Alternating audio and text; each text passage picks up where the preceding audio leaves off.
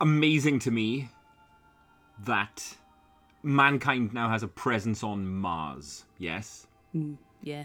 absolutely amazing to me, and not just not just uh, NASA. You know, uh, I think China made it to Mars recently. Um, Sure. You know, we've got a scientific station set up on Mars testing soil. We we've flown a fucking quadcopter out there for fuck's sake. I think it was a quadcopter anyway, some kind of autonomous Something like that, drone. yeah. We flew a fucking drone on Mars, controlled from Earth. Stunning. Uh, we've got really uh, some quite accurate data about what the landscape of some other planets is like Venus.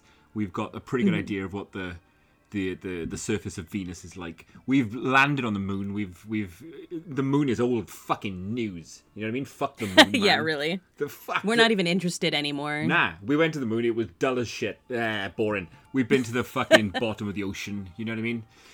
Yeah. We've conquered. I like to think in some way, shape, or form, or at least gathered, you know, really detailed information about so many landscapes and environments, both terrestrial and extraterrestrial. So, isn't it amazing that mankind is still completely so many fucking miles away, light years away, from establishing anything approaching an hospitable, habitable, livable environment in Australia. What? Australia to this day remains the most lethal, barren, unwelcoming, fucking deadly environment that mankind has true. ever inhabited. Don't fucking go to Australia. Australia will fucking kill you. It will kill you in so many I've been to ways. Australia, but it's true. It is a terrifying. Pl- I mean, not. I've been to Sydney, and it's not terrifying, but I'm very afraid of the bush. I'm very afraid of the outback. Holy shit. Australia is like it's it's kind of like I guess Neptune, but maybe Mercury as well because of the heat. Hmm. There everything in Australia wants to kill you. Australia itself, the land wants to kill you. Let me just I'd love to talk a little bit about some of the reasons why y Australia will fucking kill you, right? Oh, please do. I'm known for my like aversion to Australia. In fact, someone made a meme of me once saying, "I don't know how people in Australia don't live their lives in a perpetual state of fear." So, do go on. Let's talk Well, about this. to the best of my knowledge, and I, I know you claim to have been there, but there are no people in Australia. I have heard that. There I are have people- heard that before. people have tried to settle there, but by its very nature, Australia eradicates all life, right? Other than lethal fucking animal life. Um, Right. box jellyfish, for example. Ugh. You know, mm-hmm. the single most venomous snake in the world, right? The taipan snake, endemic to Australia, Right. right? Fucking the biggest 16 foot fucking crocodiles. Saltwater crocodiles. Gigantic 16 foot fucking long crocodiles, which are known to be gigantic, aggressive, opportunistic, and carnivorous. Oh, yeah. they Uh, will eat the shit out of a baby, no problem. They'll eat every fucker, man. I mean, That's- they'd eat you too, but you know, it's well, they, they could more try. likely. They could try. They, I'd welcome them to try. But of course, I'm never going to go to Australia, uh, and neither is anyone else. Um, and the sea life, the marine life, fuck off. The stonefish, right? A fish that looks like a stone until you tread on it, and then it will kill you.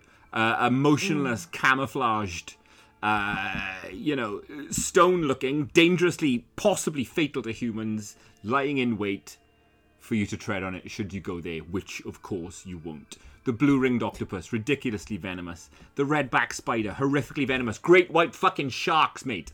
And this is just the water, right? Um, Yeah, the water is terrifying there. I've always, when I was a kid, I had like this fixation on jellyfish. Right. And I remember that I had read in a book once about how there was like a little girl who was waving to her parents from the water Oh, and then suddenly collapsed into the water and died Yeah. from a box jellyfish Yeah. sting. Yeah. And that like that when I went there, I mean, I have I have said before, I surfed in South Africa despite there being, I think, more sharks there than there are in uh, Australia. Yep. And was like, yeah, okay, I'm doing this. It's terrifying, but I'm going to do it. But when I was in Australia and I went to Manly Beach, I was like, I'm not going in there. I Fuck know no. it's I know it's down there and I want nothing to do with it. Trust me, you made the right decision. you would have died, right? You would have died. It's instant death. It's just You would have died, just like everyone else in Australia has done. Um, a little Australia fact for you. Um, Australia has the highest incidence of uh, skin cancer in the world. Really? Yes, it does. Uh, uh, it, I mean, le- the sun is crazy there. I will also say that. Yeah. uh, Australia Same has one New of the highest national rates of skin cancer. Not necessarily skin cancer deaths, but Australia has more skin cancer than anywhere else. Just everyone's walking around with skin cancer. it wants to fucking kill you. It will kill you. Uh, and of course, regularly, regularly, it just fucking bursts into flames. I'm from California, so that part doesn't seem that weird. Well, all right, I'm from fucking Wales, so it does to me, right? This entire fucking country will periodically, annually burst into flames. They have bushfire season. It happens all the fucking time.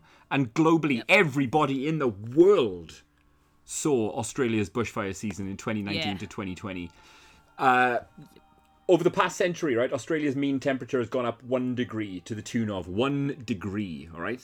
And that has led in uh, uh, so many people blame that climate change, that climate increase on the 2019-2020 fires being the worst in Australian history. Uh, the entire, uh, you know, you look at the bushfire map for that um, that that Yeah. season, and it's insane down in the It's incredible. southeast I've never seen anything like that. Fucking wild. Um, you know, the ecosystems razed to the ground, uh, animal habitats completely fucking burned out of existence. Uh, don't ever go to Australia. It wants to kill you. In and what the fuck? It is currently beleaguered, or at least the the rural Australia is beleaguered by a fucking plague of mice. yeah, I saw that, and that is, I don't know. There's something weirdly mesmerizing about like just, just herds of mice running over each other, running over everything, just like the ground moving with mice. It's horrible, I horrifying, but also you- very mesmerizing. It is mesmer. It's absolutely mesmerizing because you initially can't quite pass what you're seeing as being real. Yeah. Um, if if if you're listening to Jack of All Graves this week and you haven't yet checked out the video, uh, which is all over the internet of Australia's mouse plague, do please. Oh man, if you want to itch, if you want to scratch yourself, if you want to feel as though mice are on you, take a look because it's fucking wild. Farms with mice just pouring uh, like a tide across highways and out of out of hay bales and out of walls. Millions upon millions of mice flooding uh, rural Australia, and you know, which has led to horrific impacts for indigenous wildlife. Uh, you know, um, uh, farmers on the with entire year's worth of crops completely ruined. You know, oh fucking hell the the the solutions which they are thinking of uh a uh the state government has ordered 5000 liters of a chemical called bromadiolone okay, uh i'm going to quote Broma die alone. Austra- diolone dio as opposed to broma That's like well, it's a little on the nose, okay. it is it is it is um All right. at the risk of alienating uh, I'm, uh, our Australian uh, listener population, which is Which minute. we do have some. Ah, we don't, mate. There's nobody in Australia. They, they. There is no one. I keep forgetting. I'm sorry. I'm doing a bit. If you are in Australia, I'm doing a bit. All right. I absolutely love all of you. Um, but the state's agriculture minister, Adam Marshall, right? A guy called Adam Marshall is agriculture minister from Australia. Interestingly, I know a guy called Adam Marshall uh, who lives in South Wales, and he's a good lad. But I don't think it's the same guy. But the state's agriculture minister, he has said, and I'm going I'm going to quote: "We're at a critical point now where if we don't significantly reduce the number of mice." That are in plague proportions by spring, we're facing an absolute economic and social crisis he goes on to say, fucking, We're having to go down this path because we need something that's super strength, the equivalent of napalm, to just blast these mice into oblivion. Right? Mouse napalm. They've ordered 5,000 litres of fucking mouse Jesus. napalm from India. Mouse napalm. Mouse napalm. And I, I'm, I'm not laughing because it's fucking horrific. Right? Uh, fish, right? At least fish. they didn't bring in cane toads or whatever this time. Oh, that's true. That's true. That's you know scorched earth. But Yeah. you know, an entire prison, right? An entire prison in Australia had to be uh, evacuated and moved to a different prison because mice fucking rendered the prison completely in uh, in uninhabitable, chewing through cables, fucking up infrastructure. Mice. I think dis- that's fine though because technically Australia is a prison, so you can just let them out. Back it away. I mean, I mean, I did a funny voice. What you did was worse. that is historical, Mark. I'm just saying. That's history, all right. But no, That's history. um, a charming story uh, of um, cod, yeah, uh, farmed cod becoming uh, entire cr- uh, uh, uh, herd of cod. Fish don't come in herds, do they? What do fish come in? Feels like no Shoals? school. schools. Yeah, there you go. A school of cod, like uh, like marketable, saleable fish, cod. Uh, vomiting dead mice. What? No, stop. Fucking, I'm telling you, I am absolutely telling you. no, Um, Mark. Entire. You've gone too far. You've gone too far. My mate, suspension I'm- of disbelief is gone. That is I haven't impossible. fucking done this. This is not me. Uh, Mr. Crawford, a fish farmer, farmer Stu Crawford from uh, Narromine, New South Wales, told Australia's ABC network, Fish are eating mice, and there's the potential for that poison to enter the food chain through that. It's got huge ramifications, and it's not worth the risk. We've seen a lot of mice either being regurgitated by fish as they're caught, as they're brought into the boat, or released. So cod vomiting up or regurgitating dead mice. You sound like Murray from Flight of the Conchords. What I tried to do was I tried to give him a different kind of voice to the agriculture Yeah. minister. Yeah, no, I caught that. Yeah, I'm an actor, It's you know. done. Thank you. Um, you are. Australia will fucking kill you. It will either shove mice down your chops, or you it'll burn your skin off, or you'll stand on a fucking stonefish. Also, if you're serial killed there, they Yeah. will never fucking find you. Absolutely no chance. There is No just chance. so so much out back. There is so much to it. That's I mean, have you ever seen the Wolf Creek movies and or series? I absolutely have seen the Wolf Creek movies. I binged the Wolf Creek movies for some fucking reason. Why I don't know why I did that. Uh, I did it with the show and it was equally masochistic. I mean, it is horrifying, just terrible. I've not seen the show. If you recommend it, I will. Uh, do you know? It's great. Oh, I absolutely love it. Two seasons, wonderful. Oh, cool. But the first season is based on a thing that really happened. yeah, yeah, yeah. I mean, not the first season, the first movie.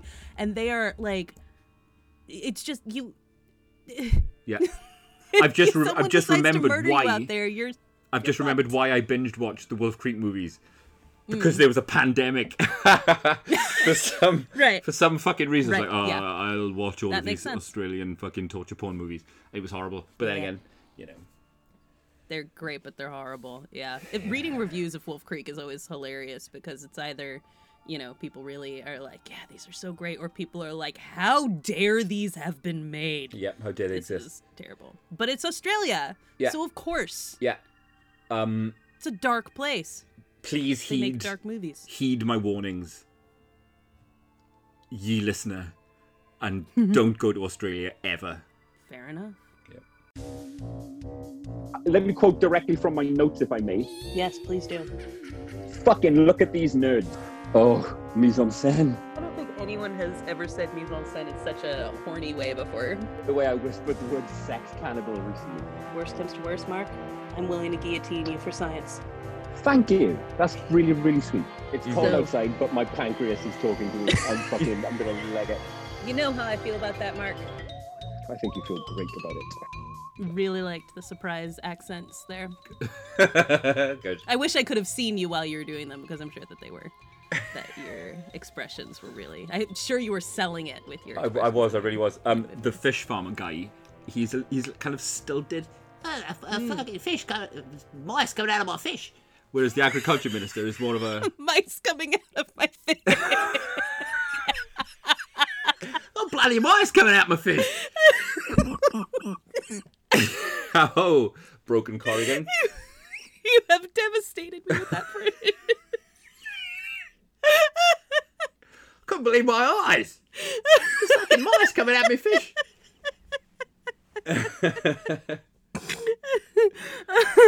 Fuck.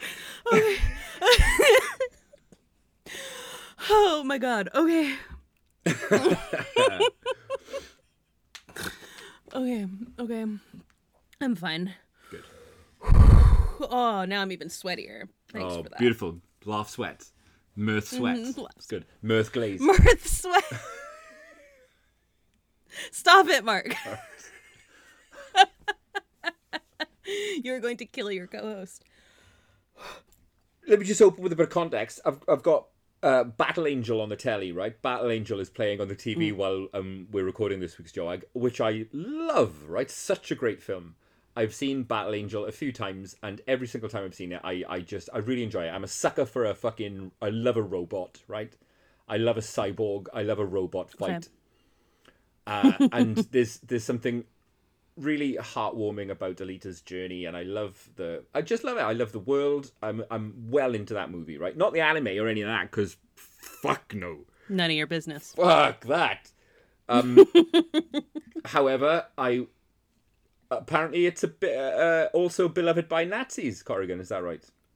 Yeah, apparently. Yeah. This is this is all I know of this movie. Like you come at me here like, "Oh, have you seen Battle Angel?" What if I'm like literally all I know about that movie is that like like Meninists and white supremacists were really into. Meninists. like that was Amazing. that is a men's rights activist movie as far as I know and so I have not seen that movie but now I'm now I'm intrigued like without the work out- context I'm like oh, okay for the life of me, I can't work out why the Nazis have decided that Battle Angel is the one that. yeah that- it's all I remember about this whole thing because I wasn't like it's not I don't think I'm really the target audience for that movie anyway. What I remember about it was that it was supposed to like this was a female led movie that these like douchebags could claim they were like into and thus clearly we're not anti-woman we're I just see. anti-feminist I see. nonsense and so for whatever reason this movie doesn't offend them. And it, i think it was coming out at the same time as like captain marvel or something like that. So it was like the anti-captain marvel like yeah no it's not because we hate women. We just hate brie larson because she's a fucking bitch. We'll watch we'll watch uh. alita. So yeah that was but now i will give it a chance mark if you like it that much. A heartwar- heartwarming journey. It is. It's about a lovely little robot girl and how she finds her place, you know, in the world, and she does that by punching other robots. It's really good. you know what movie about a robot girl i like that most people don't Wait, you know you know you can you can see it a movie about a robot girl. Mm-hmm. Nah, go on. tomorrowland I don't even think I've seen it. Oh, I And love Tomorrowland. and for some reason, Brad Bird, yeah, Tomorrowland.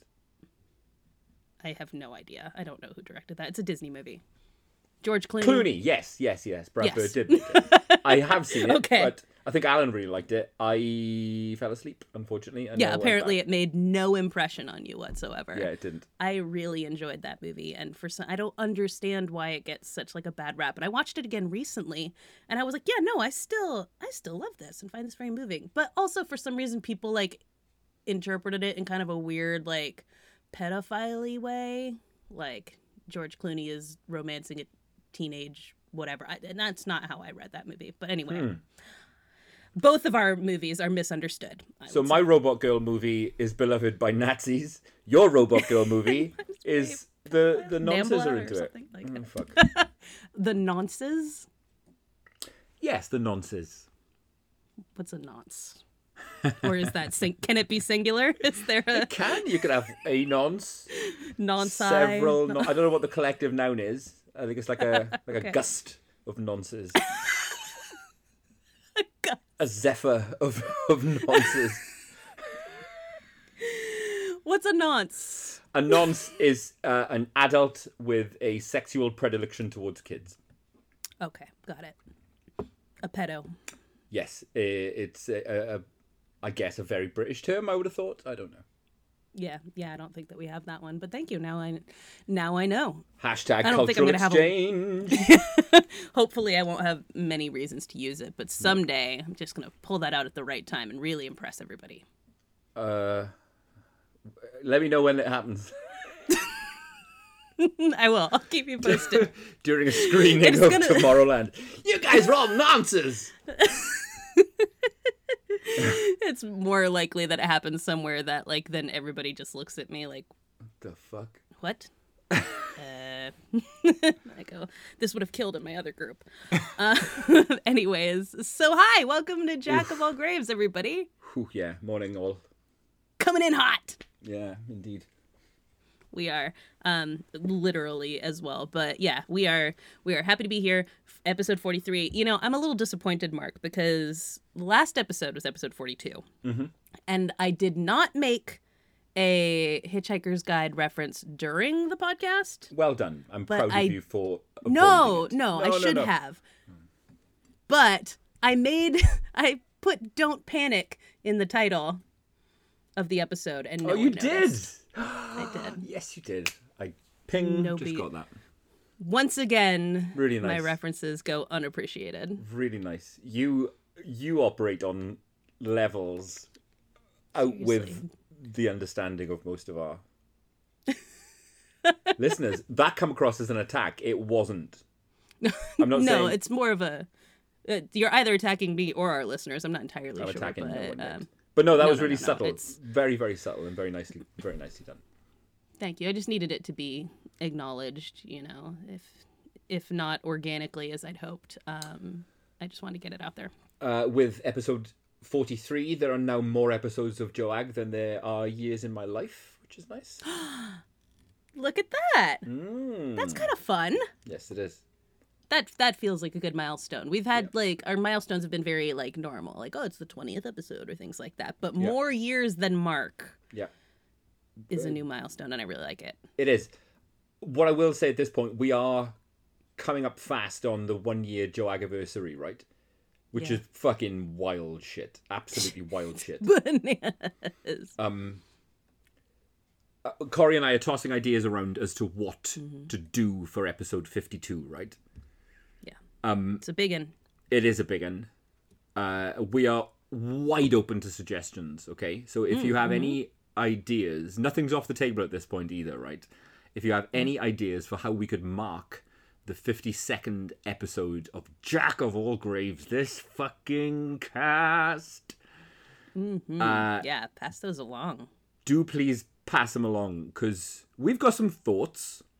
Yeah. But I'd love to know if you have some thoughts. Right.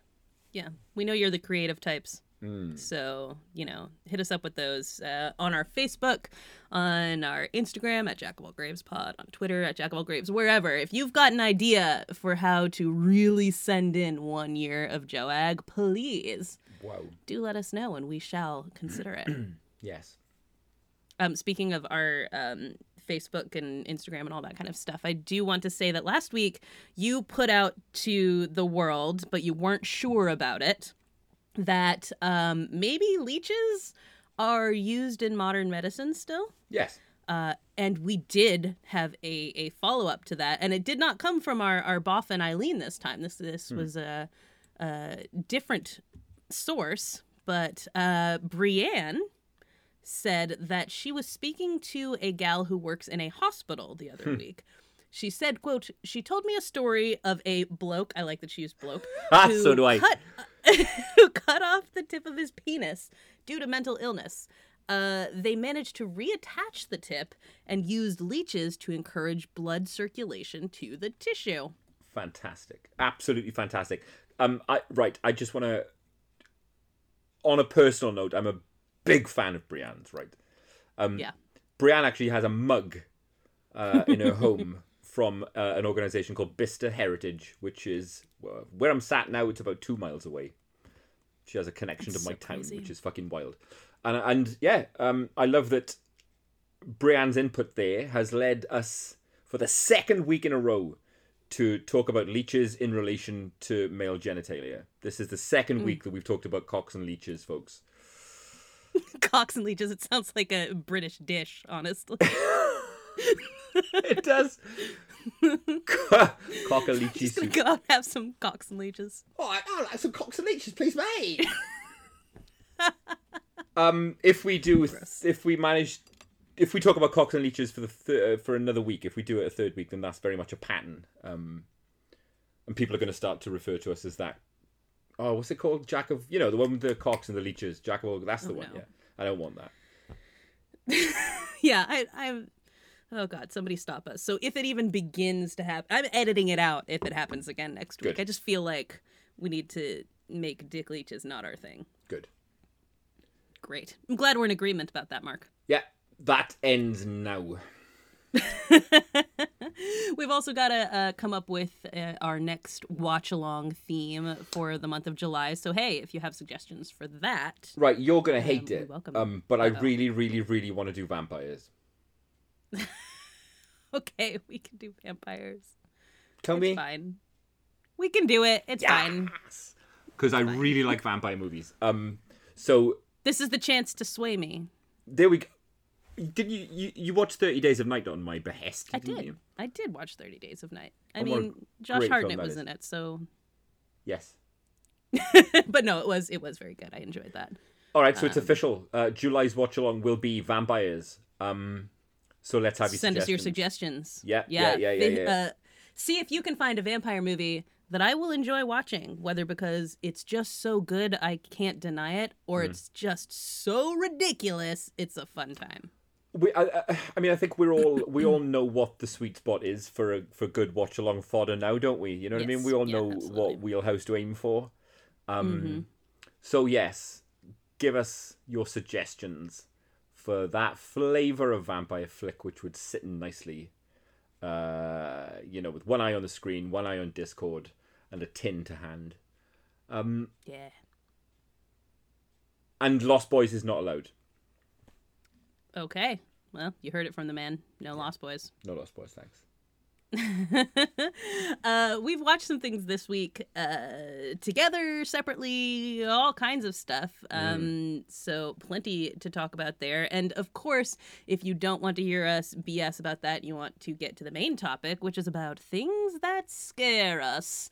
Uh, check the description for the timestamp, and you can skip all this BS and uh, get to the point. Yeah. But if you're wondering about what we watched, whether we liked it or not, hey, listen, people uh, get suggestions and whatnot from from this. Uh, I saw Steve watched Censor today uh, after our recommendation and What a guy. Go on, enjoyed it. Steve. Like, yeah, so like, listen, you know, we're we're talking it out, and hopefully you gain something from this, Mm. or you get mad at us for hating things you love or loving things you hate or whatever the case may be but we enjoy Yeah. this segment of the podcast so hopefully you do too but if not check that timestamp I enjoy this segment of the podcast a lot. Um, as the weeks go by, I I find my favorite bits of the podcast change. Uh, I I really enjoy the opening some weeks. I really enjoy this bit some weeks. I really enjoy the main topic some weeks.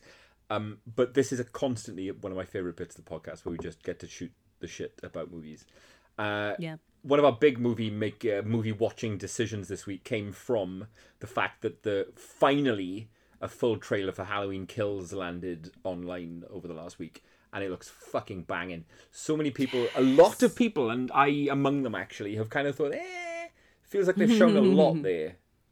Yeah, yeah. There's a lot in the trailer. Someone uh contextualized that like clearly, you know, this is a movie they wanted to get a trailer out before F9. They um you know, they knew they needed to get people on board for a movie that's been delayed because of the pandemic and whatnot. So they're kind of throwing everything at this trailer, uh, hoping that it will get us to the theater. And works for me, man. I Oh, I'm was so so in.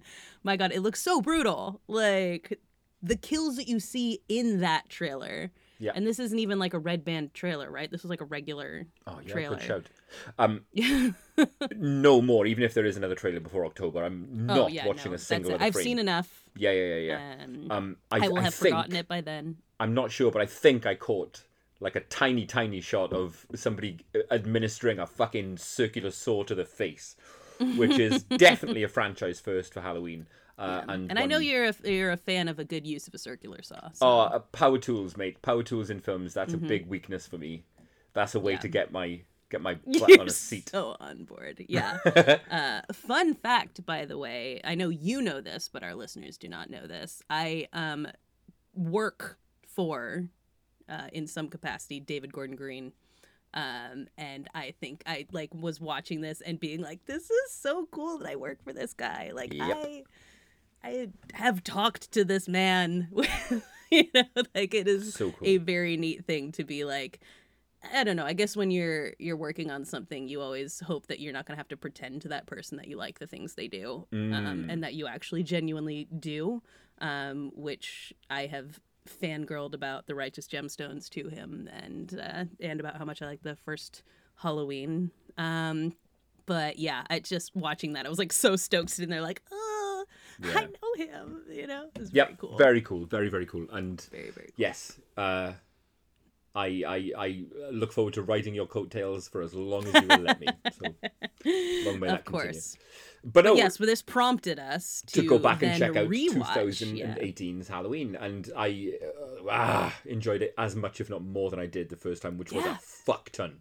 What a Yeah. solid film it is. It really, I remember liking it a lot when I went and saw it in the theaters, but I never watched it again. Hmm. I mean, I say that like that's weird, but like there's just a lot of movies to watch, so I don't rewatch a lot of things. Yeah. Um, so that was the first time I'd rewatched it since seeing it in the theater, and I definitely I liked the first time, and I liked it even more Hmm. this time around. I mean, and I'm not like a huge stand for the franchise, you know, like Oh, nor am I, nor am I. Yeah, Uh, I think we've talked about that before. That that's it's kind of a yeah, you can take it or leave it kind of thing with Halloween, but it's so good. Myers is definitely number four of the big four for me. He's definitely bottom place of the big four. Um, but if if only all of the if if only all of the franchise entries were as half as fucking good as 2018's was, uh, then that would change very very quickly. It's just just a brutal motherfucker. He he he will fucking stab a cunt. Do you know what I mean? Yeah, it's just he's working with you know obviously no conscience or anything, and just is you know if you're in the way or if he just kind of feels like it or whatever, he will slaughter you in some sort of Hmm. terrible way. Which I guess you know you see in the in this new trailer them sort of talking about like oh you know the I my favorite tweet was summing it up as he built different, but the idea of him, you know, is. he is certainly built is. different. That you know he gains power from each of his you know. Now, kills. I don't know how I feel about that. Right, so Mm-hmm. I guess the question I would ask here is Is Myers in this continuity a supernatural entity? I it seems like that's kind of what they're leaning towards. Which honestly, like, how could he not be? I would I would agree if you look at it, you know, Halloween 4, 5, 6, Curse of Michael Myers, Revenge of Michael Myers, blah, blah, blah. But I don't know if he is in this version. I don't know if he is in part uh, two where we're at now. He's just right, right, right, an extraordinarily driven guy Yeah. who enjoys, yeah, you see, he likes a Just fucking really murder. He's killing. into it. Um, So that yeah, that line threw me a little bit. hmm Uh, and I don't know if I'm down with supernatural Myers. I just like the idea that he's tough as fuck. Um, Right. And you can, he'll take a bullet and keep coming at you, and he'll do that cool little sit up thing and then vanish. I love that. I'm a big nerd for that, by the way. I enjoy that a lot. um, so I, I'm hoping they don't go supernatural Myers route because I quite it, it it robs him of it robs him of something. I like the fact that he's just a I bloke because Yeah. aren't we all? You know, Right. I mean, I I definitely kind of. I don't know that it bothers me one way or another in this particular case, but I do generally find that there's there's something more interesting and maybe I don't know if scary is the word, but yeah, let's say scarier about someone being just yep, a guy yep. who that's it they just this is what they are driven to do and Mm. they have no like self-preservation because that's the thing is like when it comes down to it there's no self-preservation instinct really Mm. you know to hide his crimes or to you know keep himself out of the line of danger or anything like that he's just Yeah. a machine built Yes. to murder so Uh, i get that Corey and I discussed. There's one particular. There's a moment in the Mm-hmm. 2018 Halloween that Corey and I disagreed on. where and I love it, right? It it's where Myers finds his way back to Haddonfield and it's Halloween night and he just walks into the he just strolls into the first house he comes to and just gets to work, just gets busy. Yeah. Grabs a hammer, grabs no his reason. Just yep. just you know his signature carving knife and just gets to fucking work uh and decides to spare the life of a baby in a crib baby cries myers acknowledges it and just walks out i think he should have killed the fucking baby Right. what's your reason for not doing Well, I looked at it as there's nothing like gratifying about it. Like he's just kind of Mm. like meh. Like what's the point? i see You know? And, and you had said like, oh, okay, so he's supposed to be like the embodiment of evil. Yes. What's more evil than killing a baby? yes And yes, that is the common way of looking at it. Personally, I don't believe that. I think it's much more evil to kill someone who knows they're alive Mm. than it is to kill someone who has like no attachment to life yet.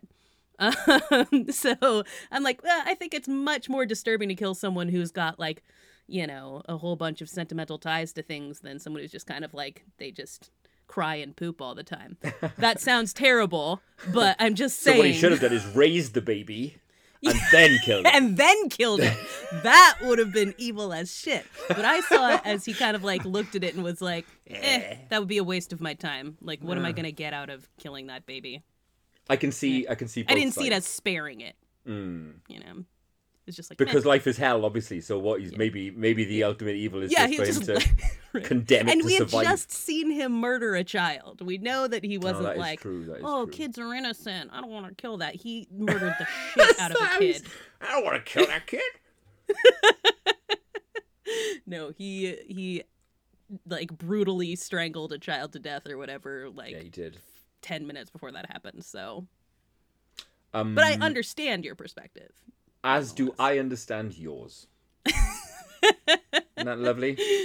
This has been corey and mark debate the merits of killing babies. Or not. Uh but yes it's it's a fucking great film and uh but at the same time it's bittersweet because you know uh, and we'll put this in the time code as well if you want to skip past mark's usual fucking elm street fucking meh. but the idea of a, of a ptsd riddled old nancy gray haired going into battle one last fucking time with a new bunch of elm street kids against a newly revitalized hardcore kruger it just it it it makes the air taste sweeter and the idea of that movie just makes me want to live you know? Mm-hmm. Why the fuck there's a candyman out this year as as as my buddy dan Burtle pointed out. There's new halloween this year you know uh, and yet a fucking such a fertile and ripe and potential packed concept as elm street. Can't get can't get a fucking you look in you know not a peep out of elm street. Yeah. and i know you know Robert Englund doesn't want to keep doing freddy anymore. He's old and all that kind of stuff. But if heather langenkamp was like i would like to do this i bet he'd do it. I, I'm I'm certain, and I'm sure. Oh no, am I thinking of? I think I'm thinking of Ashley uh, Laurence, I believe her name is, who is the Hellraiser, um, Kirsty from Hellraiser. I'm not sure if Heather has, has said that she would. But look, I, she seems like she would, but I, I'm only saying that from like the kind of vibe I get from there's a couple of things here, right? I love Robert Englund as much as the next guy. I do. He's fucking great. But Elm Street is bigger than him, and it can and it Oh, can outlive it can outlive him easily, right? The concept, the idea allows for other fucking dream murderers. totally. and also you know his his perfectly reasonable uh you know justification for not wanting to do anymore is that he's old as fuck and Yeah. fight scenes with freddy often involve a lot of head whips and a lot of fucking falling down there's fucking computers now mate they could just map know, his honestly, face onto someone doug jones for fuck's true. sake somebody Doug ring doug Jones. jones doug I love Doug Jones so much. so do i He- doug jones is the answer isn't he whenever there's a fucking Doug Jones is the answer. Have you seen his body? He just Yes. posted that like 60 year old photo of himself or whatever, He's- and you're like, built on. That guy can go essentially. He's forever. jerky. The man is fucking leathery as fuck. He's, He's a built. belt. yeah, pretty much. So yeah, Oh, um, man. just back the money truck up to Robert Englund's house, chuck him in a fucking mocap suit, and can we make Mm-hmm. Yeah. this happen, please? I'm for it. I'm absolutely for it. And you know what? I don't think that it's beyond the realm of possibility. Like you said, with all the other sort of classic horror remakes happening now, and the fact that, like, yeah, they did that dumb reboot a couple of years ago, but Fine. the it's not like you can't. Wipe it The franchise the can continue, yeah, Just just, like from the- Halloween did with this one. With the like, was he? Wasn't it her brother? Nah, Nah. that was just like that was just some thing some people. what? What are you said, on about? whatever. No. No, that But- didn't happen. But Just you know, retcon it. It's fine. that's a pretty well established model now. It's exactly what Terminator did. You know? Mm-hmm, Oh, Sarah Connor's old as fuck now and she's got PTSD and there's a new bunch of people. Great. They've just done it with Yeah, Halloween. sure. Do it with Elm Street. It's a fucking brilliant formula and it works. Yeah. Just do it, please. And if and only to stop for, me we fucking love moaning the about old it. lady heroine now too. Yeah, like we're we're ready for her Yeah. to come. Ah, back. she'd be great. Yeah, I love her. I really do. So we'll see. If you're listening to us and you make these things, we've said it before. We'll say it again. Please, please. I'm for us. tag Heather Langenkamp in the tweet Yeah. for this episode. There we go. I like that. I like that Um, strategy. and um, and we will put the time code of this bit in the blog, so you can just skip this You, until next what time. what is this? The royal we here? Well, about I mean you. we're gonna do? Don't tell me how to write my blog. ah, I see. Episode forty-three, folks. That's when it happened. That's when the wheels came off. Is it? Jeez Louise. I am absolutely gonna forget to timestamp that. No, I actually, I, since I listened back to it, I guess I now Mm-hmm. you've made it a thing I have to do. But yes, Mark rants about Nightmare on Elm Street again. We'll get And a timestamp. The last editorial decision you'll hear out of me. Appreciate that. What else have we seen? What else have we seen? We watched an Unquiet Grave earlier in the week, which was a Oh. much less successful and unenjoyable Viewing. film. I don't get it. Listen, it was my turn to pick the movie. Um, I looked at the trailer. I was like, "That looks interesting." Well, I watched like half the trailer because I didn't want to know everything. Um, it's got 3.1 stars on Letterboxd, which is usually a safe bet. They don't Yep. usually Rotten Tomatoes me. They Rotten Tomatoes to me on this. This is the Shudder um original that is kind of you know when you open Shudder right now, it's the first thing you see, and I, it's ostensibly about a guy who goes with his dead wife's sister Yeah. to try to raise her from the dead. Yes. Which sounds interesting enough. I'm on board. a grieving husband who's recently lost his wife in a car accident uh, hatches an unlikely scheme with her twin sister to raise her from the grave with some ritual or other. Uh, I won't go any further. You might want to watch it. Who knows? You might want to watch it. If- but for the record, it's just a lot of processing emotions. it's a 79 minute film which feels like the fucking uh, Lord of the Rings: The Two Towers. Fuck me, what a slog. It was on like a half hour into it. I was like, "Oh, this has got to be almost over, right?" And I was like, "No, We've what's only just happening here?" that uh that song always makes me think of 1408 which is i love that movie to the core of my being Okay. um it comes on the little radio every time Oh, I see. I it see, like kind of like resets or whatever Yeah. uh, but anyways uh, Unquiet Grave. yeah it's I, maybe if you're prepared for this this is not this is not a raising the dead movie or anything like that it's Nope. not uh, there's it's not an actiony movie it's not a zombie movie it's none of that it is a slow two movie people in the cast. Just two two people people in the cast. I don't think there were any more Yeah. than just two people in the cast. yeah just the two of them yeah I suspect the uh, I suspect the people behind it had lofty ambitions of it being a treatise on grief. You know what I Mhm, mean? yeah, a dissection of what it means to lose someone and not be able to fucking let go. And what lengths will you go to to preserve just the memory, to bring back the memory, an echo of the love that you once shared? When grief hurts you so badly, you have to in, you have to indulge in occult practices to try and reverse the inevitability of man's mortality. You know, I think those were the ideas that went into the concept. That's what the pitch was. Yeah. It's a lot It's of they talking. made, though. They made It's a not what they fucking boring film. It's super boring. So, you know, this is like I said, it's got 3.1 on Letterboxd. It is plenty of people's cup of tea, I guess. Um, Yes, your mileage But I may think vary. you have to you have to know what you're getting into, I Hmm. think, and understand that it's more of this attempt at a rumination on grief than it is Yep. the it's not like a scary movie or it's vaguely horror, but not really. So didn't work for us. Uh, and we would say pass, but you know, hey, you never know. You might enjoy it. Yeah. But I also watched um, on the recommendation of someone in the Screamin' chat.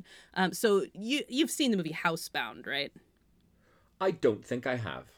Oh, you've got to watch Housebound. Anyone listening, you have to watch Housebound. Right. It is now on Shudder, um, and it is a wonderful horror comedy from New Zealand. Um, that is, you know, about a girl who is on like an horror comedy. It's not like a like slapsticky horror comedy. It's not like Tucker and Dale. It's just sort of a dark comedy Nice. um, about a girl who is um, on house arrest and there is like something happening in the house and she's like maybe it's haunted or something like that but she can't leave um, Yeah, and yeah. nobody believes her she is you know a former criminal and all this stuff um, and it is just delightful i Oh, cool, mean okay. kiwis make delightful things This so it's been it was on netflix years and years and years ago and i've seen it a million times and they finally it was off for years and now it's on Shudder so if you have Shudder watch housebound it's delightful someone and i were talking about housebound and she was like also one of my other favorite movies is a movie called southbound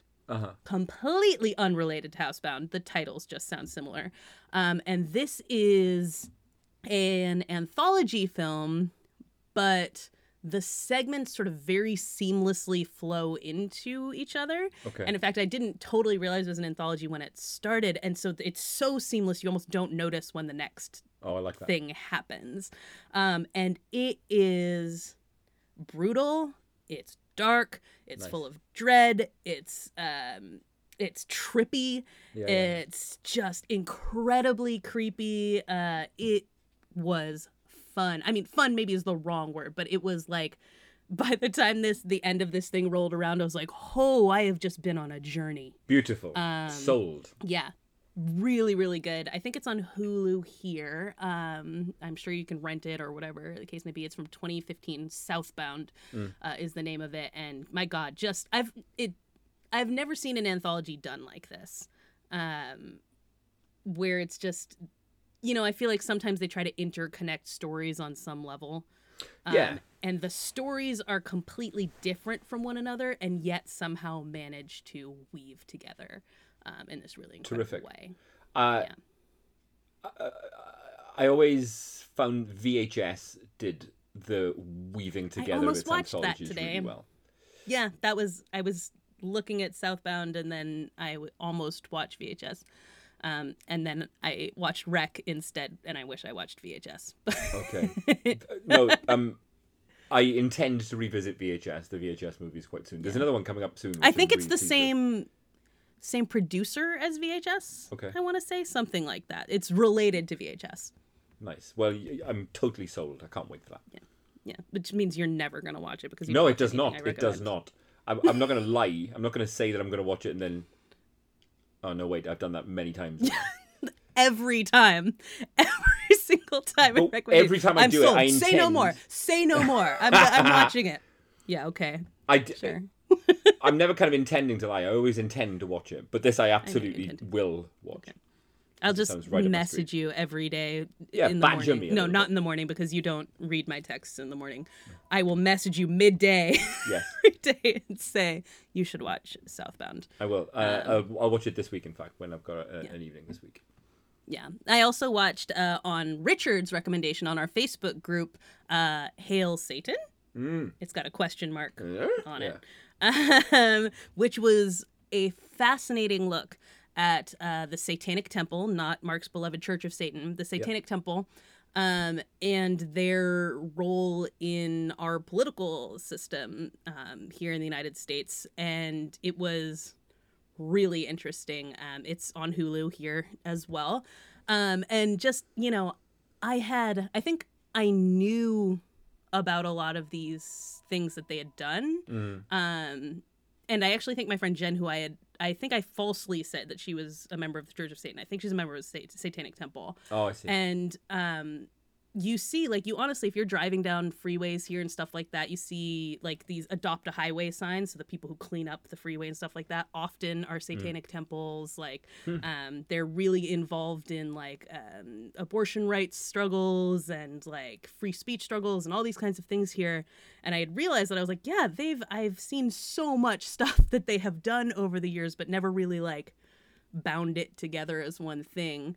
Um, you know, and there are, as you pointed out, like there's definitely issues with a lot of the like leaders of um, the Satanic Temple, but the like different groups of them of people who are part of the Sat- Satanic Temple have done a lot of really good things yeah, so for read. America. I mean, yeah, uh, yeah, I, I, I, I continue to question the veracity of them as I, I, it. It feels as though it's an organization that uses Satan Mm-hmm. as you know, as a as a it's a it's even more symbolic as a than the of slogan. Yes, exactly, Yeah. exactly, exactly. Yeah. So it's yeah, like, well, I, I, I as quote- much as it's a symbol for the Church of Satan, it's more so. Mm. It's to prove a point. there we go. Yes, and to start That's a conversation and to make an impact. But Right. you know, uh, undeniably have been involved in some really impactful uh, initiatives. So yeah, go to Yeah. it, guys. And it's really about i think what is so interesting in this documentary is you see how like as you're saying here like it really is like satan is just this symbol but it's specifically because the satanic temple is meant to challenge the structures of religion that control america Yes. because we've talked before about how like religion is so deeply um, involved in the American political system. Like even though there's supposed to be a separation of church and state, our everything, our politicians are expected to be Christian, um, and they're supposed to everything's supposed to operate off Christian values, and there's a lot of Christian supremacy in terms of like just what they get to do compared to everybody else. And so the Satanic Temple really exists to position themselves as an antagonist Everything that to-. Yeah, yeah, yeah. Christianity and to point out that if you are going to privilege Christianity, you need to also let us have the same privileges because mm. that's what it means to have separation of church and state and to have a pluralistic society like we're supposed to. Um, so yeah, it's a it's a really interesting documentary. It's funny. Um, it's uh, just like a wild look at exactly what we were talking about last week with America's fixation on Satan and how scared people are of Satan. Um, watching people, watching Americans react to the idea of Satan in this documentary will blow your mind. I think, especially like for you, Mark, I think you'd be entertained by it as, uh, you know, a, a Brit watching it and being like, "Whoa, Wow. they they believe this stuff there. This is part of their normal mainstream dialogue. Nice. It's yeah, Again, sold. yeah. Um, and then you watched New Mutants finally, I guess. Yeah, I mean, it's not even it's not even worth discussing. you know, discussing. for a And we did discuss it when I watched it many moons ago, but Charlie Hunnam. No, not Charlie Hunnam. Who's the guy from Stranger Things? What's his name? Heaton, Charlie Heaton. Heaton. Charlie Heaton. Is he British? Mm-hmm. Yeah, Because- because remember what I said about this movie was that nobody is doing their normal accents. Yes. And it shows the Yes. whole time. It really does. Whole Jesus time. Christ. Good God, what accent is that kid doing? It's, I have no idea. It is inscrutable and it's distracting. Yeah. whole movie. No, I mean, I don't even. I don't Oh. even want to waste time talking about New Mutants. It's god awful. Yeah. Uh, it really adds bad. nothing. It adds nothing to to your life. Uh, so Mm-hmm. you know, n- none of you will have seen it anyway. But keep that. Yeah, I'm like, if you haven't seen it by now, it's clearly not on your to-do list. no, That's you figured out already that that was going to be a waste of your time. So you know, I'm not even sure why. I let us it. Just reassure got- you in your decision. We'd got home. I'd had tins in me. We'd we'd been to a barbecue and the kids wanted a movie to watch. so put it on. What did the kids think? Well, they were- they were quite into it, but then again, they're ten and, and seven. Right. Well, but I'm always curious about that. I'm like, Mm. okay, a, a discerning adult viewer watching this is like, this is a waste of my time. But will a kid get into it? Yeah, they did. They did. Oh, there you go. So at least it's doing that. Yes. Well, shall we talk about what we came here to talk about? Yeah, let's. Because I'm curious. I I don't know where You're curious. You don't this. know what we're talking I, about. I, do, I, do, I don't know what you've got lined up for us. I'm very curious. I'm quite curious to partake in this discussion with you. Well, I think it was spurred by something last week that we were talking about. And I don't remember exactly what, but I wrote in my notes afterwards mm. what does it mean to be scared? Great. And I was thinking, I know that this question had also come to me when we were talking about um, hereditary. Yes. and you know the fact that like you had you have said on multiple occasions like that scared you and, and caused you to sort of like run upstairs and whatnot.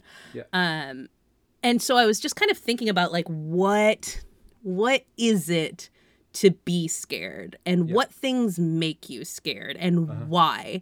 Um and i first i started thinking about it like first like physiologically of course like what exactly is fear do you want to know what fear is Very much so. Yes. so, uh, according to the Canadian website Science World, You When totally people sounded like a supervillain then, by the way. Do you want to know what fear is? it's like before you uh, unleash the toxin. yeah, yeah, no, I hear it now. I hear it. Listen, I'm always this close to super villainy. This is how I. Do you want to know? This is how I keep it from from going there. No, go on, please. So, according to Science World, when people encounter something that frightens them, the hypothalamus reacts by releasing a series of chemicals to the sympathetic nervous system and the adrenal cortical system. Mm. In the sympathetic nervous system, signals are sent out to release stress hormones like adrenaline. Mm-hmm. These kick the body into high gear so it becomes tense and alert. At the same time, the adrenal cortical system is also secreting hormones to other parts of the body, which instigate a series of remarkable changes to occur almost instantaneously. Heart rate and blood pressure increase, pupils dilate to take in as much light as possible. Non essential systems such as the immune system and digestion turn themselves off to allow Wow. more energy to go towards emergency function. Oh, And cool. veins in the skin constrict, which keeps blood in the major muscle groups. Yeah. It'll make it difficult to focus on small tasks since your brain is preoccupied with fear, which is amazing. It your is, body just does that instantaneously. I mean, uh, our our body does a load of stuff like this systemically, which we have no All idea about. yeah. You know, Completely unaware of. Yeah. um, it's you know, in a similar way to how your body reacts when you sustain a colossal injury, like when you lose a limb suddenly, or when you know you you you're, you're suddenly really badly hurt. Your body will just prioritize some systems over others. It will flood you with some hormone or other, which will change Yeah. your awareness. It'll restrict blood flow. It'll it'll it'll completely fucking reroute systems like the Enterprise in in response to external kind of events, which is Why I- my brain just automatically started like singing "Your body is the Enterprise"? it is. Da, da, da. No, that's not Star Trek. What's it? I'm enjoying watching you try to figure it out. Ba, ba, ba, na, na, na. That's L.A. Law. Is that what that is? I was like, I have no guesses for what you're actually trying to sing. L.A. Law, uh, a theme tune which can be sang really well with the name of the show. L.A. L.A. Law. I've never seen LA Law, but I like this. Okay, yes. then I'll move on. Um, Yeah, move on. But that's not the same. That the response you're talking about there, the stimulus response, is not the same as dread. No, it is not. But going on, and and this is a thing I want to to discuss because there are like different kinds of what it means to be like scared by something. I think, especially when it comes to like a movie or a book Yes. or things like that, right? Um, and how people define that. But according to Wisconsin University professor Joanne Cantor, uh, three recurring themes pop up in films that people said scared them the most disturbing visual images, Yep. imminent threat, and a lack of control. Uh, and Oh, nice. by the way, she does wild tests that sound on paper very unethical, but I'm sure they're fine, um, in which she tries to simulate PTSD in people through the use of films Um, Oh and wow! so not just not just Ludovico scare them yeah not just scare them immediately Mm. but cause them to later on have this uh, come back to them as a traumatic response later She's literally if doing the Ludovico technique. yeah, basically. um, but for some reason, this is fine, I guess. Uh, and this adds up. Her sort of those three things add up pretty well with the kinds of things people said uh, were their biggest fears in our Facebook group when I asked them about it. Um, So I posted this on Facebook. I was like, Yeah, "What saw. scares you?" Interpret this as you will. So whether that's like a psychological fear whether that's a you know a thing about like you personally whether that's a horror movie i kind of left it open for people to talk about. And uh they really kind of matched up with that. So for people who are parents in the group uh their biggest fear was danger of something terrible befalling their children. Yep. you know this in fact one person had said like i i stopped having my own fears essentially once i had kids and all Who my was that? fears Uh, what's that Who was that? I think it was John. Um, and you know, he's like, that's all my fears are about my children now. Um, other things that people were afraid of: mental illness, death, watching history repeat, uh, general loss of control. Um, that was big. Those were sort of big ones. Um, or things like snakes, even on a screen. Um, heights, the dark, teeth falling out.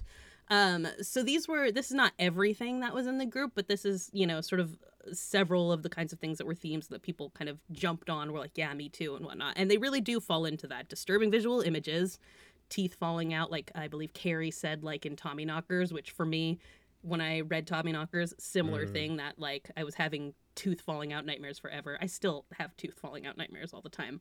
Um, yeah, so uh, disturbing images, imminent threat, your children being harmed, lack of control, losing yourself to mental illness, death, watching history repeat, things like that.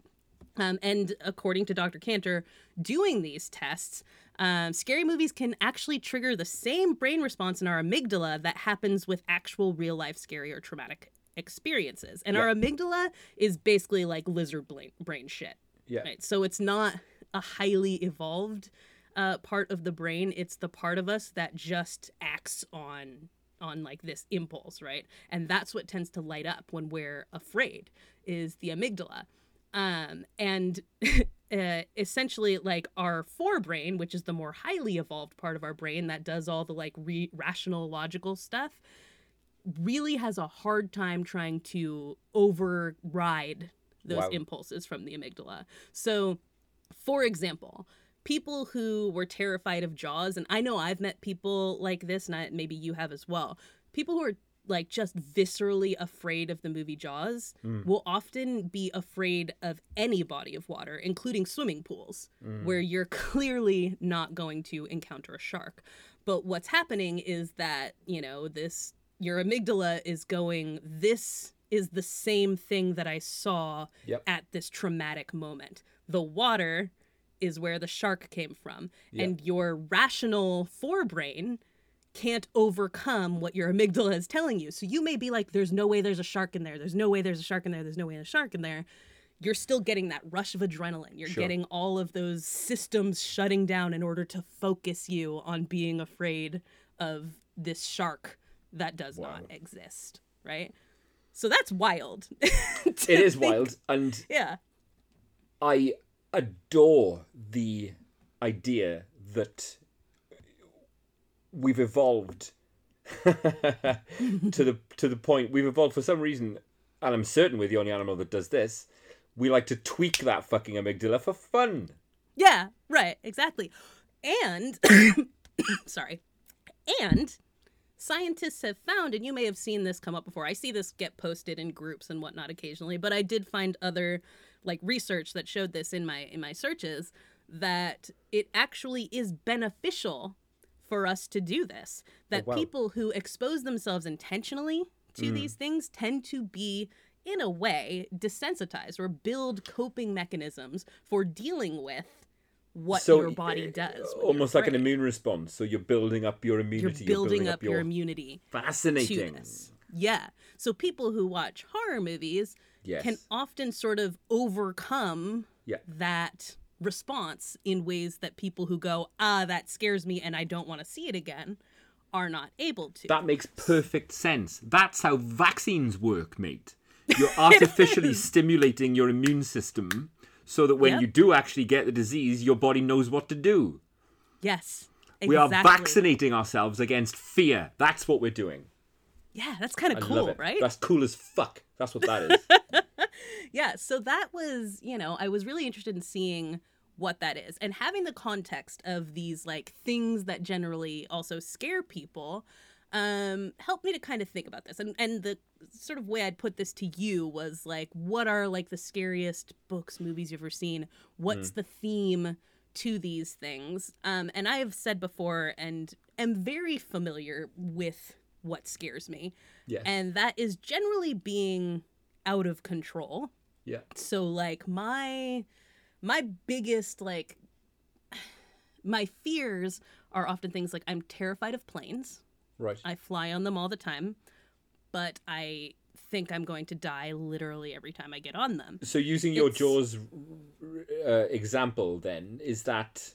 Can you trace that to anything? Have you uh, has? well i think it, it's control uh, and that's the thing that I've figured. I mean, I have seen like I love Final Destination and whatnot, Yeah, and I'm yeah, yeah. certainly I was a bit scarred by the visuals of that, seeing someone get like sucked through a window or things Mm. like that. You know, like I definitely have little bits of that, Mm. but I think it's the fact that I have no control over it. And often when I think about what is terrifying to me about the idea of a plane crash, Mm. it's the process of me going down Yeah. and knowing I'm going to die and just having to sit there and accept it. I can't know? remember the specifics right now as I speak to you, but there was a terrifying uh, plane crash incident maybe three or four years ago. Mhm. Um, I'm I'm recalling this from memory, but I will. I will find the actual case and and, and Yes, post it. we'll- can link to it. Yeah. um, a pilot, and I believe it, it was it was a passenger plane, was going over a mountain range, possibly the Himalayas or the Andes or somewhere like that. And this pilot just decides to put it into a fucking nosedive. On purpose? Yes, Yes, yes. Bear with. With people on board, or it was just him? I'm certain. I'm certain there were people on board. Yeah, here we go. It was Germanwings Flight 9525 uh, in 2015, a deliberate crash of an airliner in the French Alps. The crash was deliberately caused by the co-pilot, uh, uh, who'd been previously treated for suicidal tendencies and declared unfit I to work by his this. doctor. There we go. Yeah. He hid uh, from his employer that he'd been that he'd been diagnosed unfit to work by his doctor. Shortly after reaching cruise altitude and while the captain was out of the cockpit, he locked the door and initiated a controlled descent and just basically yeeted the fucker into a mountain with everyone on board. right. Yeah. Yep, I do remember that happening, and that is exactly the kind of shit that is terrifying to me. Mm. Like, there's just there's nothing I can do about that, you know. Yeah. And it's like, you know, people will be like, "Oh, why are you afraid of flying?" There's nothing like, you can do about is so that. There's nothing more. uh, a plane manufacturer or designer can do about Yeah. that. That is 100% the decision of a man to murder people. You can't prote- uh, protect yeah, there's that. nothing I can do about that. Uh-huh. And it's like, yes, technically driving is more dangerous, but also I'm in control of my driving, you Yeah. know? And so I can be Yeah. alert. I can, you know, whatever. And maybe I still get into an accident and, and die or whatever, but I am in control of that situation. So I'm not scared of driving Mm. Because I know how to do it and I know that I am making all the choices Yeah. involved in it as opposed to a plane or small spaces and being trapped. Like I don't like elevators. I take the stairs as much as possible. Like I don't like being in a situation where I am at the mercy Yes. of something else. Uh, so that's kind of like my my biggest one, and I have other things that relate more to movies and whatnot. But what about you, Mark? Like, what is your? Do you have a sense of what a your biggest fear is, and b maybe why? So, right, I, I, I'm not somebody who walks through the world with particularly any fears. Sure. Really, right? I mean, and I'm not, you're afraid not, of sinkholes and heights. And sink, sinkholes and heights. Yes, but they seem, you know, eh, Yeah. everyone's scared of a sinkhole, right? Um, for me, I'm I'm.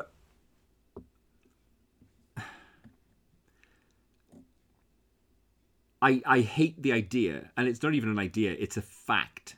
I hate mm-hmm. knowing that time will inevitably reduce me, right? You know that I'm somebody who is very fixated on achieving and maintaining a certain level of physical fitness right? Mm-hmm. Mm-hmm. It's something that I'm I'm quite dedicated to and quite proud of that I that I that I've managed to make a habit of it and I've managed to incorporate it into my life. And Yeah. the knowledge that time, just time, is going to rob me of that in you know, in initially quite subtle ways and then ways that become more pronounced until you know, even if the longer I stay alive, the the the the more redundant my bodily fucking functions will become. Yeah. And the thought that at, that, that at some point there's a future waiting for me where somebody has to fucking spoon food into my mouth and and administer my fucking cleanliness, Yeah. you know, where I can't fucking do that shit for myself. And it is an inevitability and it is cruel. It is Yeah. so cruel. And it, it it fills me with dread and ennui and a sense of pointlessness. Yeah, definitely. I mean, and I think that's again, if we're looking at the overarching categories, that counts under control. Lack of Right? Is control. it's yes. the there's nothing you can do about that. I mean, Nothing. To an extent, you you could be Dick Van Dyke, you could be 95 and still dancing and things like that, Sure. and eventually just sort of like die peacefully in your sleep. You know, like Fred Willard, like Mm. you know, like he went for a swim. He took a shower, he went to bed, he died. You know, like Mm. that can happen. It doesn't have to be this deterioration into, you know, terribleness, but at the same time the idea of like in our you know we're not young young but we are young-ish uh, and we have control over this stuff for now um, and i think about that kind of thing a lot being like i'm disabled technically uh, Yes. and being like i don't i have to do all this stuff all the time to uh, try to combat my disability and eventually i'm not going to be able to fully do that you know Yeah. there's there's stuff that i can't control um, Yeah. about what happens with my connective tissue and when it wears away and all that kind of stuff. And that is like, that's a horrifying concept, you know, that, yeah, there's dread is exactly the way Yeah. to put it. Um. Yes, that's it. It's it's it's the degradation and the failing of my physical form. Mm-hmm. Uh, Do you think that that, so when it comes to like things that you have read or watched that scare you, does that fear come into any of them? Um, I mean, it's it's imagery that I will that I that I'd rather not see. You know. Sure. Uh, the more I think of it, yeah, yeah, yeah, yeah. I mean, the the frailty of age, age, advanced age. Mhm. Yeah, that's that's that's certainly. Uh, that's a them. theme that will that will squick you out when you Yes. see it in something. Yes, it will. Yeah, absolutely. And this sounds right. I've got a smile on my face because I know what is about to come out is going to sound ridiculous. But the nightmare sequence in Bill and Ted's Bogus Journey, you know exactly the bit I'm talking about. Sure. Uh, Alex Winter's grandma, which is him Mm-hmm. in a fucking latex mask, which I love. Um, yeah, Squicky is is, Scar- is, yeah. Is the Squicks you term I would use. It's yeah, horrible. Yeah. Well, and that's the thing is I think like sometimes some of the scariest imagery or things that really burrow into your subconscious come from things that aren't necessarily horror, um, but just triggers that kind of fear Yeah. for you. Um, I mean, like thinking about my my fear of planes. Have you ever seen the movie Flight with Denzel Washington? I have seen Flight, yes. Yeah, I literally almost threw up in the beginning of that movie in the movie theater. I, well, I mean, I did throw up, but I kept it in my mouth. But it was Oh, like nice. literally, I was so scared. I puked in my mouth. it was Oh, it wow. Hmm. was so horrifying to me that I could not control that. It was just like, uh, oh no. it was it's terrifying, you know, and that's not a horror movie. Hmm. it just happened to portray a thing that I am absolutely scared of. When I think of like horror movies that have scared me the most, and this is the thing. So like when we were talking about Hereditary, I was like things with demons in them do not scare me under any circumstance, pretty much. Yep. Or um, today I was watching REC. Uh, and I watched Quarantine when also I realized REC was dubbed and it was terrible. So everyone was like, "It's a shot by shot remake. Watch Quarantine." So I watched that and I was like, "This is gross, but it's not scary. Yes. It's just it just disgusts me more than anything else." Um, and so I also, because I was trying to sort of get into my own head about this, uh, watched Paranormal Activity 4 Okay. which when I watched Paranormal Activity 4, I was home alone in uh, my apartment in uh, Santa Barbara. And I've mentioned this before, but just as a refresher for people who have not listened to every episode of Joag, I had left the back door open in my apartment, which goes out to like, you know, the it's like kind of a quad situation, um, like a big open grassy area um, that's like shared by all the other apartments. Um, and it's like Goleta, the actual town, is like the middle of nowhere, um, and it's just sort of surrounded by wild animals and things like that. Um, and so I'd left the door open, and I watched Paranormal Activity four, and I was so scared Wow. that I could not, I physically could not get myself to stand up Mm. afterwards, and I was like, I need to get up and close that door and go to bed, and I was like, I'm, I'm terrified. I cannot I cannot get myself to get up and do that. And find like after watching um like a bunch of Boy Meets World or Home Improvement or something like that. It was one of those that I had like a box set of that was already in the DVD player. Just like watched a bunch of them. I finally like was like got up, slammed the door, and ran to my bedroom. Uh, and was like, okay. And oh, go ahead. a lesson a lesson that I learned the hard way was not to assume that everyone else is as unscared by movies and TV as I am. Because I'm, Well, I'm and so that's the thing is I'm normally not scared by anything. like that's I very rarely have a fear response same, same, which to is anything. Yeah. like as as you know is one of the reasons I'm so high on Hereditary because it did that to me. It, yeah, it got me, it you know. that. Yeah. Um, but generally, I'm so fascinated and in love with the idea of, you know, films being a collaborative process that human beings have made and built, and oh wow, how cool is that? Yeah. That they tend to bounce off me, right? But not Yeah. so, not so with kids. And Interesting. uh, I don't think I've I've, I've Wait, told hold you on, about. hold on. Before we can I just quickly explain Oh, why that scared me so much. And Yeah, then yeah, we will yeah. go to this course, because. I want to get to that, but I want to say I watched it today to try to get into my own head. Ah, this. right, okay. That was where I was going with this. And then, Uh-huh. so hold that thought. Don't forget where you were going with that thought.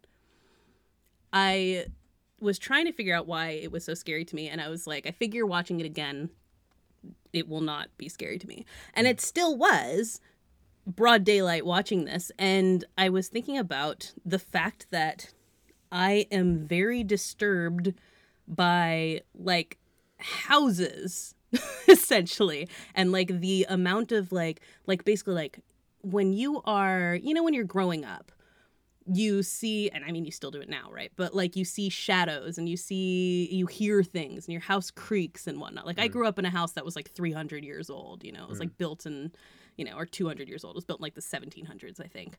Um, there's tons of noises. I lived in front of a graveyard. There's like all these shadows. There's always kinds of things that uh, you aren't sure what they are. And it's this like you know when you have that sense that there might be something there even if you don't think it's a ghost or a demon or something like that like what it's a person creeping around your house? Like mm-hmm. it's this sense of like what do i do if there's something there or someone there? You know like what do- do i sleep with a knife under my pillow? Like what what can i do if there is mm. something in this darkness? And i remember my whole life feeling very like scared of that of feeling like paralyzed Yeah, yeah, yeah. um by that sense of like if i did i remember when i was a kid it was probably one of those things like kind of like a waking nightmare you know where you're like half awake and so reality in your dream blurs and i remember seeing like very much like in The Conjuring 2, which also scares me. Um, the um, the crooked man Yes, yes. in that. A figure that looked very much like the crooked man in my doorway. And like feeling paralyzed by it. Like, what do I do with this scary thing in my doorway? I don't really have any like recourse for this. And again, it's control. It's like, what do I, it's that sense of not having a plan or like, and, and there's that there's things that are unknown to me. Uh, nefarious people, shadows, whatever.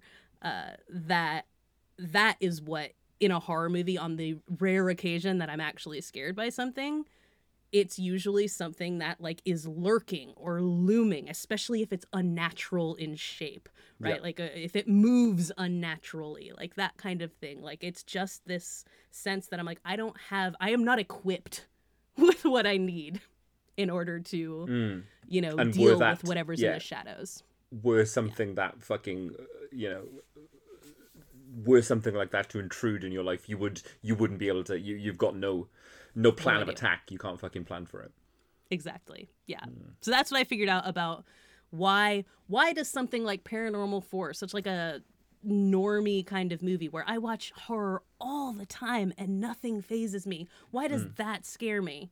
Like it brings up that fear in me of like what would I do? What would I have done if I was sitting there in my apartment and someone showed up in that doorway? Amygdala stuff. It, it's communicating It's directly stuff. with your amygdala. Yeah, exactly. Yeah. Very nice. Back to yours. well, I I kind of had a, a an object lesson in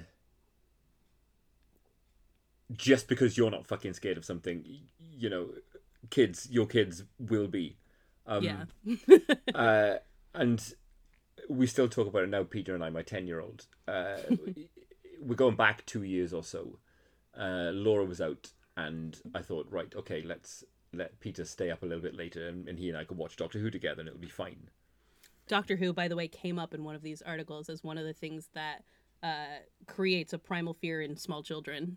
There we go. And Yeah, it I- preys exactly on what kids are afraid of. The the one fucking time I let him stay up nice and late with me to watch Doctor Who was probably one of the most fucking terrifying episodes there's ever been.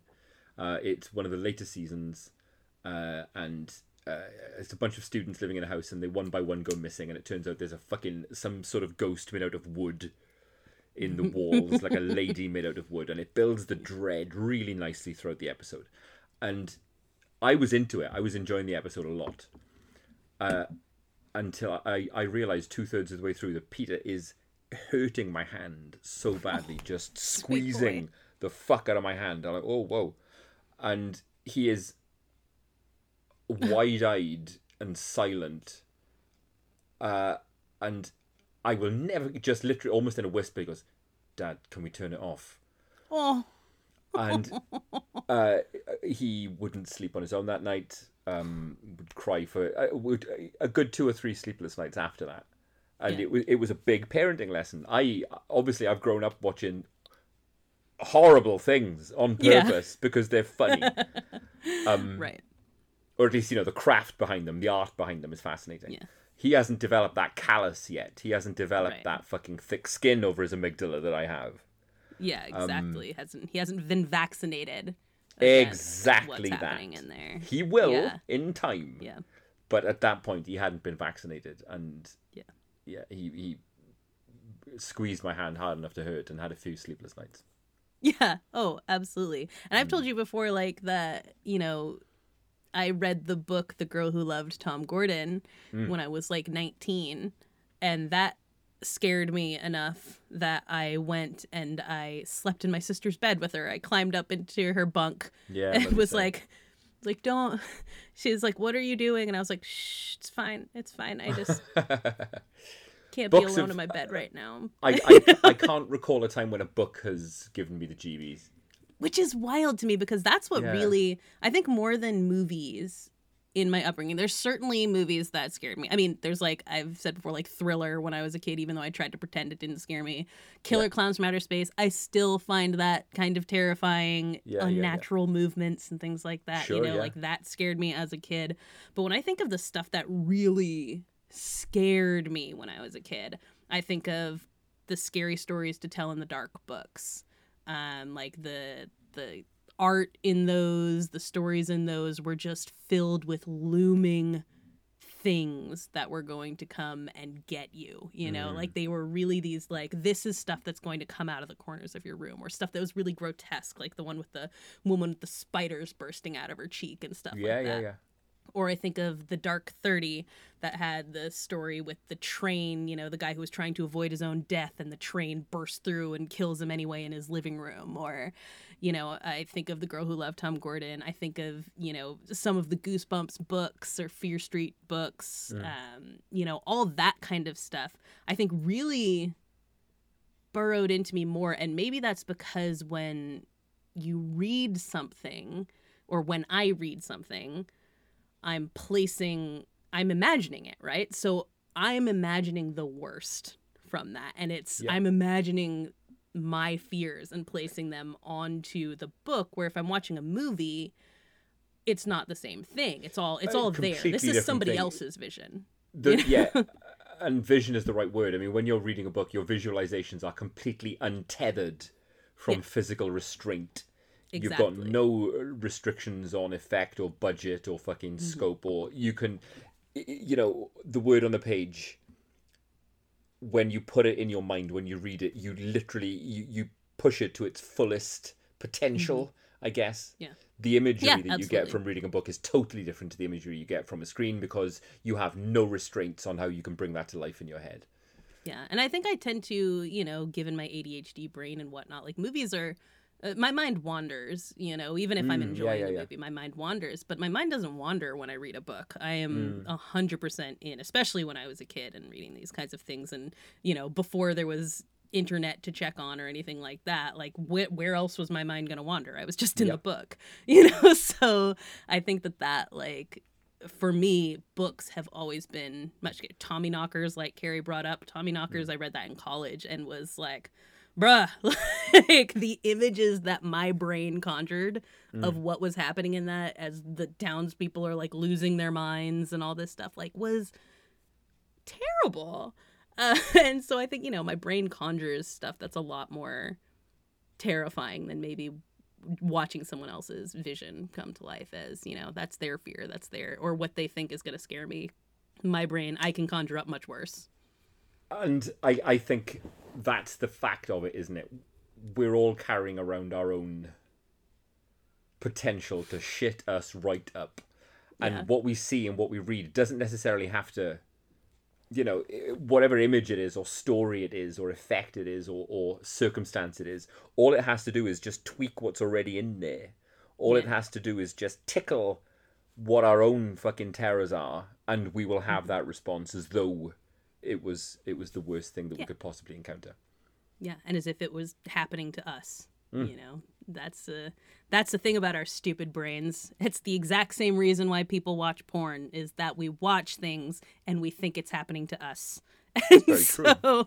when you watch something like that it's very easy for your brain Hmm. to put you in that place or to re- read stuff like that to put yourself in the position Hmm. and be terrified Wonderful, yeah it's kind of fun isn't it Yeah, big time.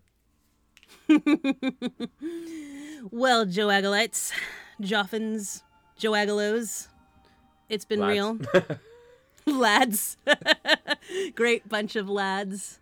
Uh, it's been fun discussing this. Um, and hey, let us know more on that thread or just wherever on Twitter, Instagram, and whatnot about what scares you. And if you've ever processed, why do you think you're scared? You know, it's kind of an interesting thing to think through. Is there? I'm certain there would be because uh, that's our brains. They, I'm sure they're capable of it. Is there? Is there a medical condition whi- which renders you completely invulnerable to fear? I wonder. Ooh, there's gotta be. There's. There I mean, I'm be, sure if there? you sustain a form of brain damage or something, Exactly. maybe There's got to like be a delusion to your kind. amygdala, Yeah, yeah, yeah, yeah, like yeah, yeah, yeah. It would completely render you fearless. I'm like, I feel like I've read about that before, but maybe it was a book or movie instead of a, an actual case. Well, there's Darkman sure who can't feel thing. pain, and that's a Right. thing. Yep. Yep. Definitely. So, and maybe that's what I was thinking. Maybe I was just thinking of Darkman and I was placing fear on it. But I don't know. Maybe there is. We'll have to look into that more. Or if you know more about it, tell us. There's got to be Yeah. a there's got to be a movie. That's an has to be. origin story, isn't it? There has to be a movie like that. But anyway, yes, I enjoyed that a lot. Good.